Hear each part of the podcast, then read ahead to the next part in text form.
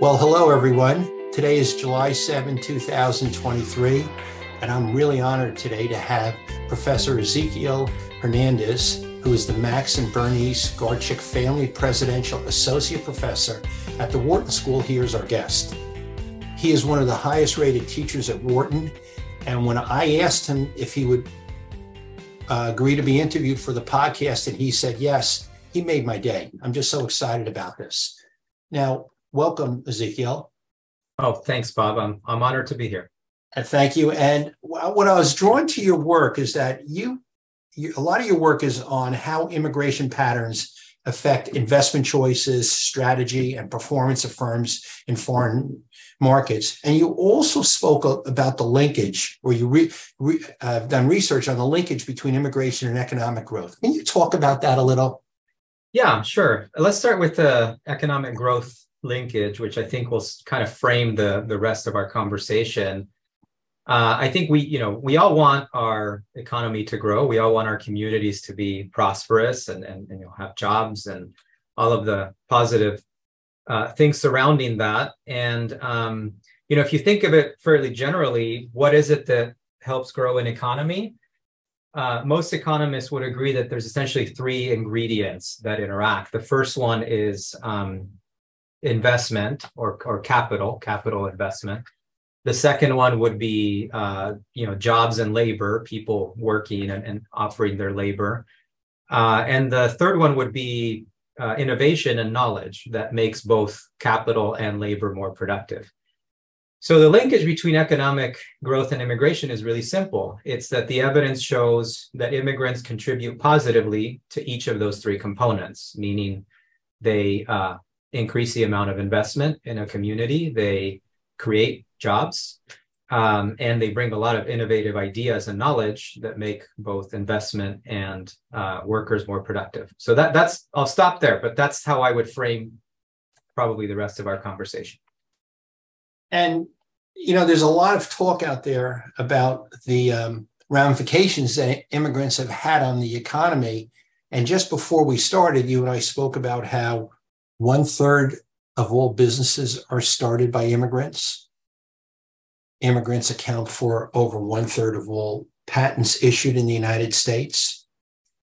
And over 200 of the Fortune 500 companies were started by immigrants or children of immigrants.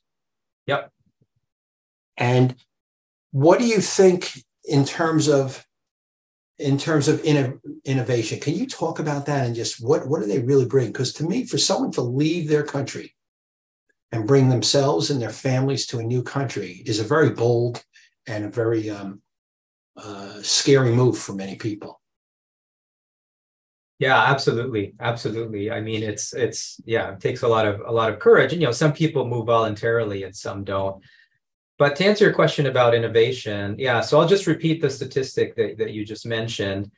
Um, uh, there's many ways that we could measure innovation. One of one of them is uh, new technologies, which are often coded in patents. Uh, you know, the U.S. a lot of its innovation engine is driven by patented technologies, and there's a really neat paper that came out um, about a year ago showing that immigrants are responsible for 36% of all patents uh, produced in, in the United States. Okay. Now, that's remarkable for a lot of reasons, but one of them is you have to keep in mind that immigrant inventors are only about 16% of the inventive workforce in the US. So immigrants are punching way above that 16%, way more than double uh, uh, what they represent in terms of inventors.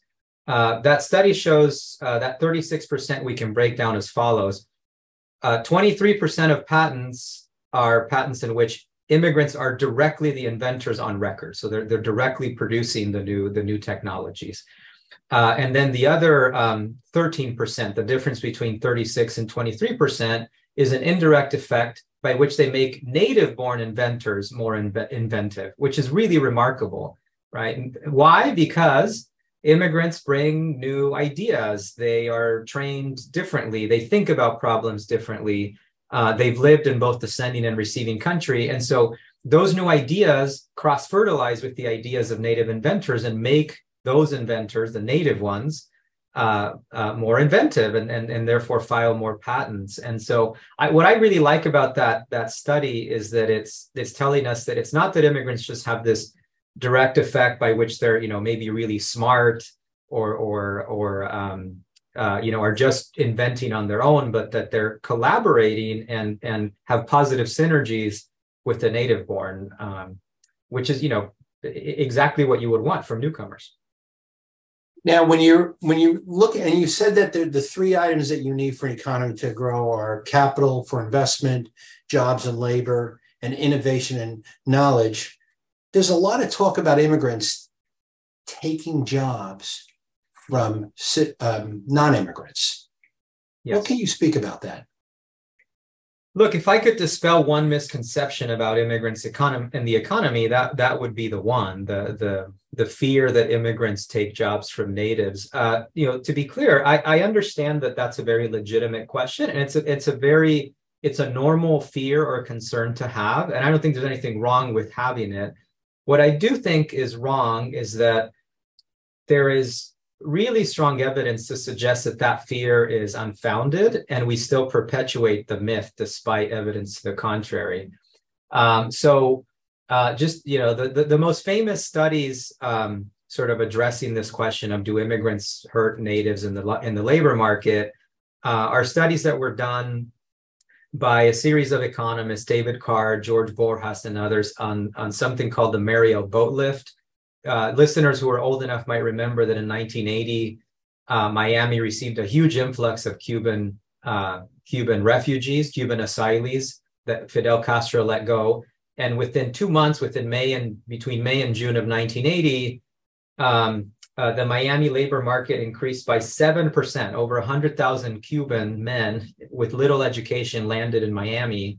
So if you ever wanted this like major shock uh, in which unskilled immigrants show up, right, and, and supposedly are competing for jobs with natives. That's it. And you know, there's been a huge kerfuffle about that, and it's been studied and restudied and analyzed and reanalyzed. And I don't know that it's worth it here to go through all the blow by blow. But you know, the, the consensus among the best studies is that that influx of Cubans into Miami had no effect on the wages of native workers. It, it, it didn't it didn't lower the wages of native workers. Um, and not only that, um, we've now had a lot of studies on similar events like the Syrian refugee crisis in Turkey, or the, the you know the the you know the over a million uh, Venezuelans fleeing to Colombia. You know, a lot. Think of these big events like that, and unanim you know unanimously, consistently, research finds that even these major influxes of of immigrants don't hurt native workers. And at first, that seems puzzling because you're like, wait, this is violating the law of supply and demand, right? You're increasing the supply of workers. Shouldn't wages go down? But the problem is that it's it's not just the supply of workers that's changing because you know what what is a hundred thousand Cubans arriving in Miami? It's also a hundred thousand new consumers, right? Who need housing and entertainment and education. It's a hundred thousand people, some of whom might create businesses, some of whom might um, you know create jobs in other ways. And so there's a lot of things that change when when there's an influx of immigrants which is why you end up not seeing um uh you know natives being hurt. In fact the opposite right? There's now a, a bigger economy. The, the economic pie has grown because there's more people and so there's different kinds of jobs. Um, the other reason uh, besides the fact that demand also increases is uh, research has shown that uh, immigrant workers end up just wanting different jobs and, and bringing different skills than native workers do. So instead of competing directly for the same job or the same position in, a, in say in a company or an industry, they're taking jobs that the natives don't want or or natives are shifting say into a job that requires more english skills and the immigrant worker is doing jobs that require fewer english skills and so there's all that accommodation that means that you don't get the negative effects um, but you know, I'm being a little long-winded here, but let me just say one more thing. Um, I think it's not just that the evidence says that immigrants don't take away jobs. The evidence actually shows that they positively create new jobs. Right. And this is because they're more consumers. They have more need, you know, needs in terms of consumer goods. Yeah, yeah. And also, that's right. But you also have to think about other effects, like for example, uh, through innovation. Uh, you know, one of the we talked about patents, but another form of innovation is starting a new company, right? That is commercializing a new product, and those new companies um, hire new people, right? Uh, you mentioned the stat uh, that uh, a, a, quarter or more of all startups have an immigrant founder. Those startups are creating jobs. Um, and we haven't talked about the investment part, uh, which I can talk about in a second, but through the investment that immigrants stimulate, new jobs are created. So, so the, the point is this there's no direct evidence that immigrants hurt, take away jobs or lower wages of natives. Um, but there is evidence that they do create jobs. Um, and, and, you know, you might find the exceptional case where immigrants uh, might hurt a native in the labor market, but those tend to be cases where um, the, the economy can't grow. I'll just give you one example. There's one good study. It's it's a credible study showing that when the Soviet Union fell, um, the U.S. gained a bunch of Soviet mathematicians who sort of moved to the U.S. Right. and American math professors at universities lost some jobs to those um, to those Soviet mathematicians. Why did that happen? Because it's not that all of a sudden more American students wanted to major in math. So demand for math didn't increase. But that's the exception, the kind of exception that proves the rule. In most cases, when immigrants come, demand is increasing too. Well, our space program was the core of our space program began right after World War II when the scientists from Peenemünde came to Huntsville, Alabama, and Wernher von Braun and several others were the nucleus that of, of scientists that started our space program on this. Now, you also mentioned that you want to get back to about capital and investment. Yeah, I think that's really important. I would say that, you know, if we go back to where I started, right, the economy grows because of uh, labor, innovation, and investment. Um, I would say that most listeners probably have heard something about, you know, how immigrants are inventing or starting firms and most listeners have talked about you know how immigrants affect jobs. But the great untold story about immigrants in the economy is how immigrants attract investment. This is actually what most of my research has been on directly. And uh, what the evidence shows is that when when immigrants move into a community um, they they attract investment from their home countries. I'll give you a, a, a story that's not my story. It's from a uh, from Andrew Selee, who's the president of the Migration Policy Institute. And he tells the story of Hazleton, Pennsylvania. Uh, and Hazleton is, is a classic Rust Belt story, you know, a place that was prosperous and had factory jobs up until about the 80s. Then the jobs disappeared. The place became economically depressed. And in, in around the year 2000, uh, um, Hazleton started receiving several immigrants from Mexico who had been in New York and were looking for a you know place with the lower cost of living. And so hazleton's population went from less than 5% uh, hispanic to over 50% hispanic within a decade which is which is a massive you know massive demographic change. And that created a lot of you know the usual controversies and complaints uh, that are associated with immigration. But interestingly about 15 years after these immigrants arrived hazleton now has four factories you know in greater hazleton um, and all four of those factories were started by Mexican companies investing Mexican capital.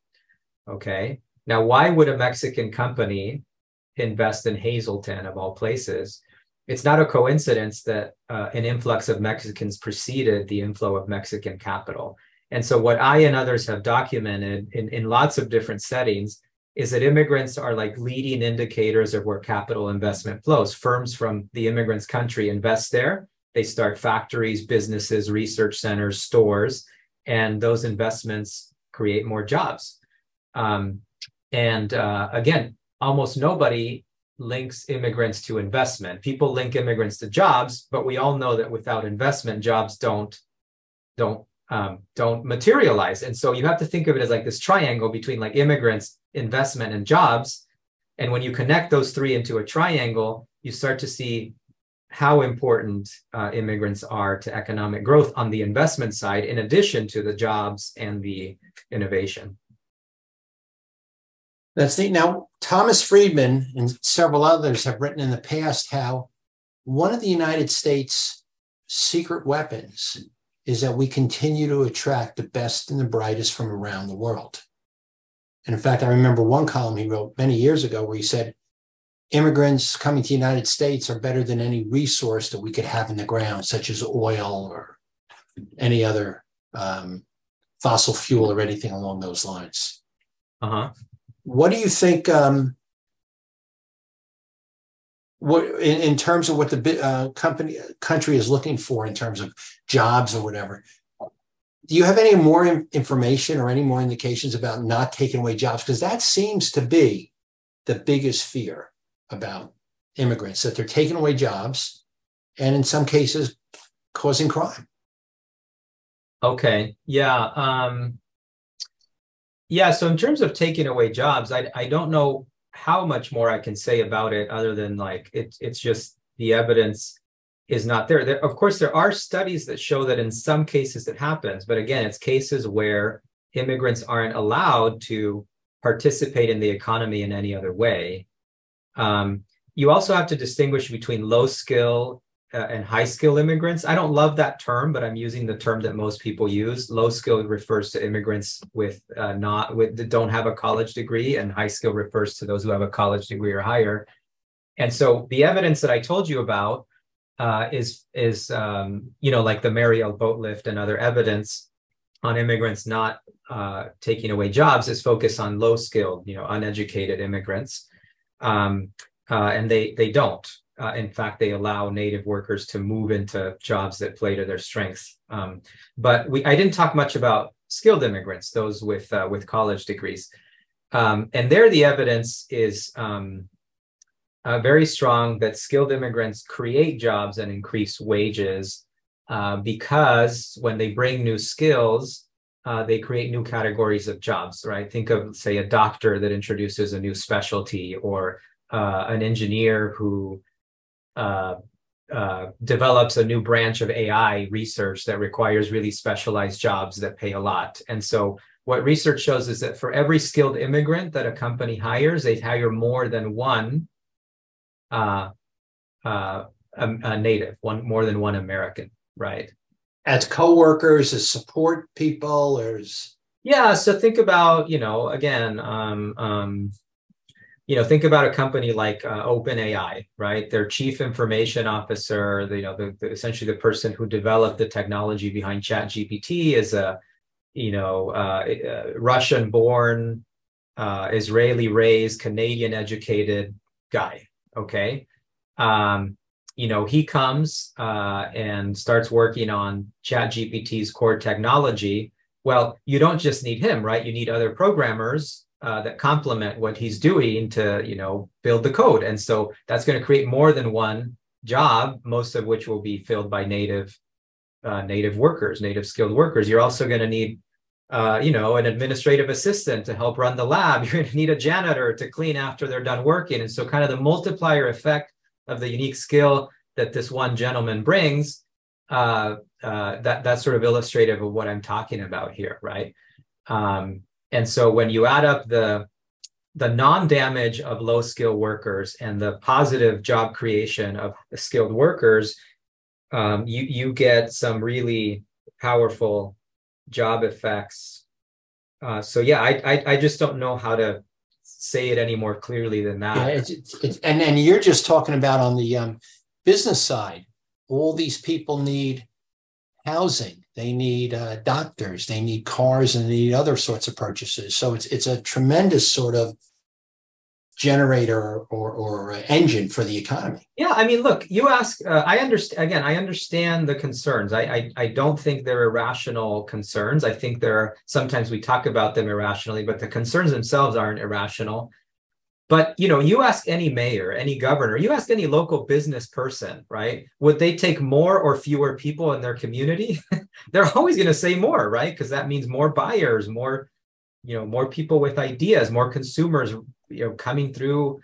Uh, you know, it, it, it's just, I, I don't know of anyone who, in their right mind, would say, "I want fewer people in my community." at least speaking from an economic standpoint. I, I, understand that some people might say, well, I don't like someone who looks this way or talks this way. Those are, you know, we have a label for that, but you know, I agree. That's not an economic argument. Um, I would say the other thing, and I want, and I do want to emphasize this because it matters a lot. Uh, there are a lot of people who are um, otherwise skeptical about immigration who say, great, I'll take all those educated immigrants who have bachelor's and master's and PhDs. I just don't want those that are uneducated.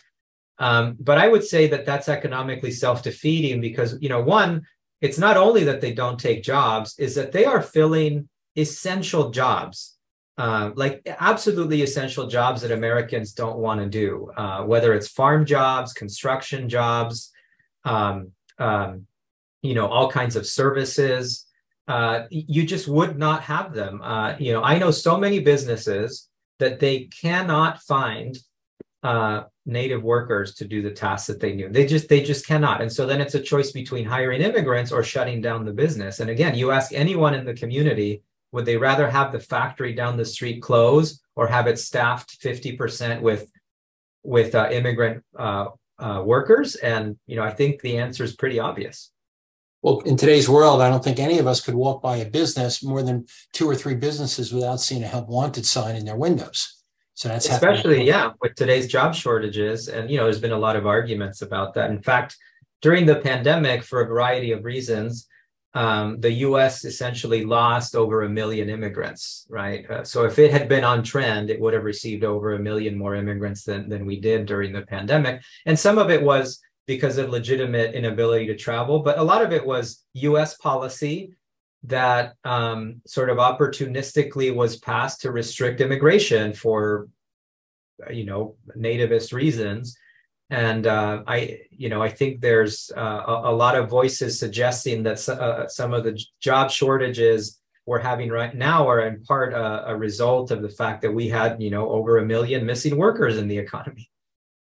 No, you know, and you realize how it all comes back to this. I got to tell you, I, the information that you're providing is fascinating.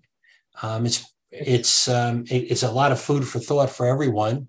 Um, now, you also, um, and I like the term how you say that immigrants are leading indicators. I like that an awful lot. and then, you know, I'm reminded about 15 years ago, 10 years ago, when Michael Bloomberg was mayor of New York, he said that if New York City didn't have immigrants, the economy would grind to a halt. And I assume that every other mayor in any other big city could probably say the same thing.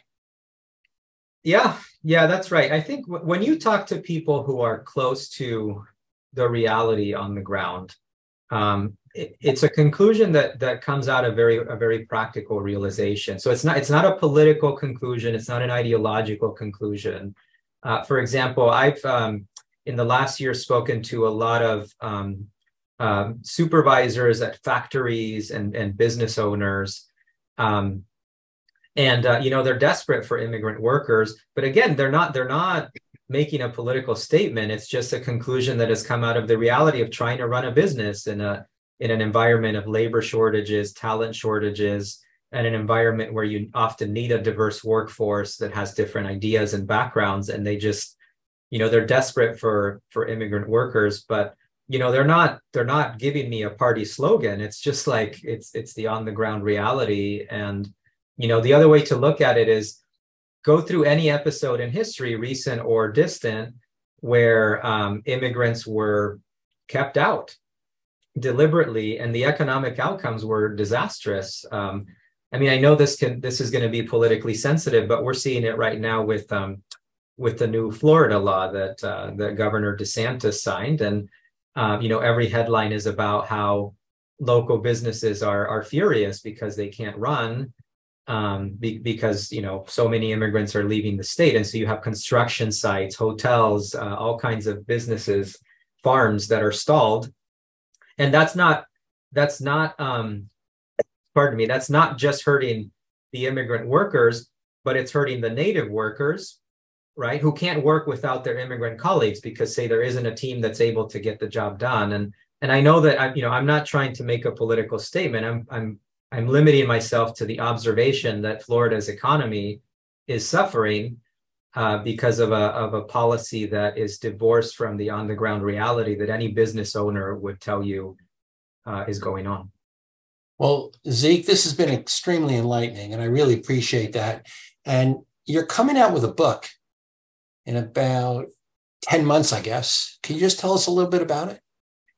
Yeah, yeah. Thanks for giving me the chance to talk about it. Yeah, so the book is uh, is titled "The Truth About Immigration: Why Successful Societies Welcome Newcomers." It's going to come out in May of uh, 2024, uh, and it's going to cover uh, sort of everything you always wanted to know about immigration, uh, all the economic issues we've talked about, but also all the social issues that we didn't talk about today. Things like do immigrants assimilate to society? Do they commit crimes? What about undocumented immigrants? What about the border? So it's kind of a, uh, you know, the full case on immigration based on evidence and presented in a nonpartisan way, right? I'm not trying to convince you to vote for or against anyone. I'm just presenting the evidence and answering all the hot button questions that you had with data and evidence but also with compelling stories right it's not just charts and figures there's great stories there well i always feel like i learn something whenever i speak with you and today is no exception. And i'd hope you will agree to come back again when your book comes out and you can tell us a little bit more about it. I'd love to bob. Thanks. All right well thank you very much. Thank you